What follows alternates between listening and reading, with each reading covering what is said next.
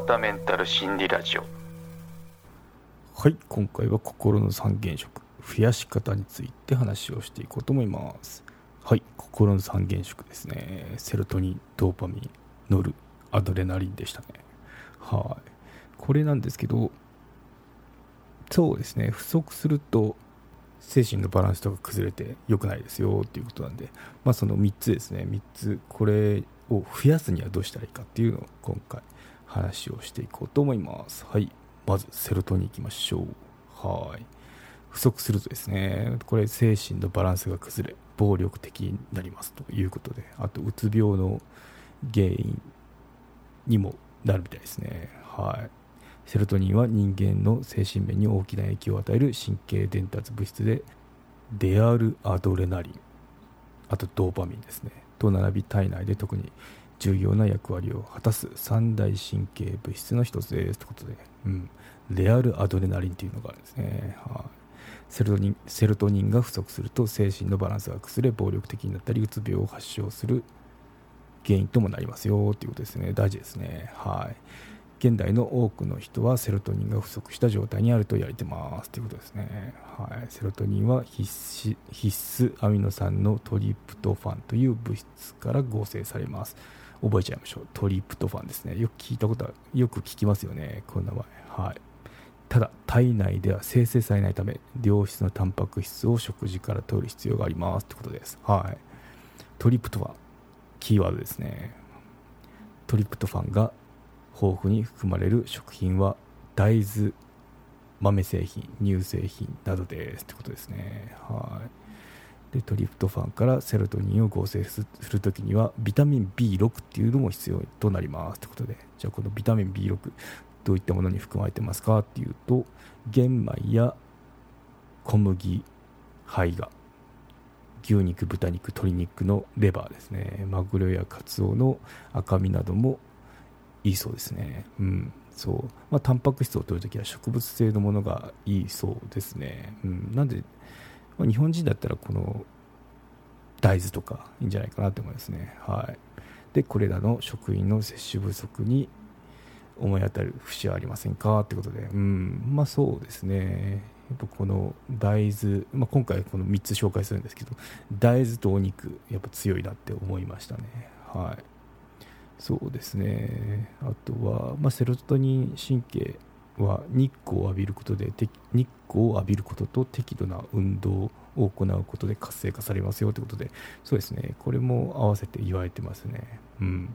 そう。で体を動かすことが不足してるなって思っている方はあの反復運動がいいらしいんで、まあ、ジョギングまでしなくたってもウォーキングとかしてみるといいですね。はい。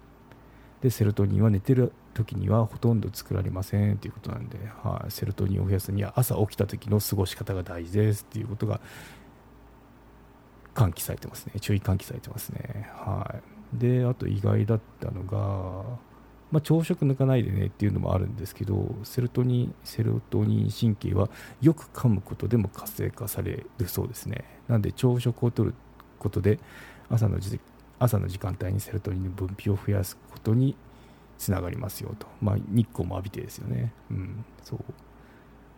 ですね。あとはリラックスして朝太陽の光に浴びながら時間ですね。そのくらいその反復運動、まあ、ウォーキングですね。すればいいのっていうと15分程度でいいらしいですね、まあ、もし朝歩く習慣とか、まあ、そんな余裕ないよっていう思う方もいると思うんですけど、まあ、ちょっとこう習慣づけて朝食後食前まあ散歩してみるっていうのはいいかもしれないですね。うん。私夕方ジョギングしたいんですけどちょっとまあ日光を浴びるっていう面だとちょっと日光不足なのかなと思いますね。はい、まあ、そういう時はあの 最近紹介している光目覚まし時計を使ったりして一応この太陽と同じ光を浴びて起きるっていう生活をしてますね。はい。ということで以上がセロトニンでしたね。はい。うん。2つ目いきましょう。はい。ドーパミンいきましょう。ドーパミンですね。ドーパミンを増やすにはなんですけど、まあ、そもそもドーパミンってどういうことの作用がありますかっていうとドーパミンは快ですね。快幸せですね。を幸せとかあと意欲ですね。やる気とか。意欲を作ったり感じたりする物質になりますね。なのでまあそれが低下するとその意欲がなくなってきたりとかあとなんかこう幸せじゃないなって思ったりしてくるんで、まあ、これ大変ですよってことで、はい、増やしていきたいですよね。はい、ということで説明していきます。ドーパミンの分泌量は生活習慣を改善することや食事によってある程度増やしたり減らしたりすることができると言われてます。ということで、うん、一応こうコントロールが効くみたいですね、はい、食事による対策も生活習慣の改善による対策もそれぞれ単独で行うよりかは組み合わせて行った方が効果が高いそうです。ドーパミンの原料ですね。ドーパミンの原料はタンパク質ですということでまた出ますよ。必須アミノ酸やアミノ酸を含む食品を摂ることが大事ですということで、はい、必須アミノ酸はお肉牛肉鶏肉豚肉ですね。魚大豆。食品に多く含まれてますということでまたここデジャブーな感じしますけど 出てますね、はい、お肉。大豆魚強いですね、はい、これらの食品とともにビタミン B 群また B 群来ましたよ。特にビタミン6同じですね、はい、が必要です。ビタミン B6 とナイアシンですね。が必要ですということで,、はい、でもう一つミネラルですね。鉄ですね。鉄を取ることも大事ですということです。はい。これらはタンパク質の代謝に働きます。ビタミン B6 はニンニクなどに多く含まれます。ということで、はい、お肉自体にも入っています。とのことですね、うん、なんでステーキなんかあの完璧ですよね。ステーキ肉とあとなんかこうガガーリックをこうフライしたやつあるじゃないですか。あれって美味しいですけど、うん、やっぱこのなんだろう人間こう体感的にぴったりなものってこう得てるんでしょうね、うん。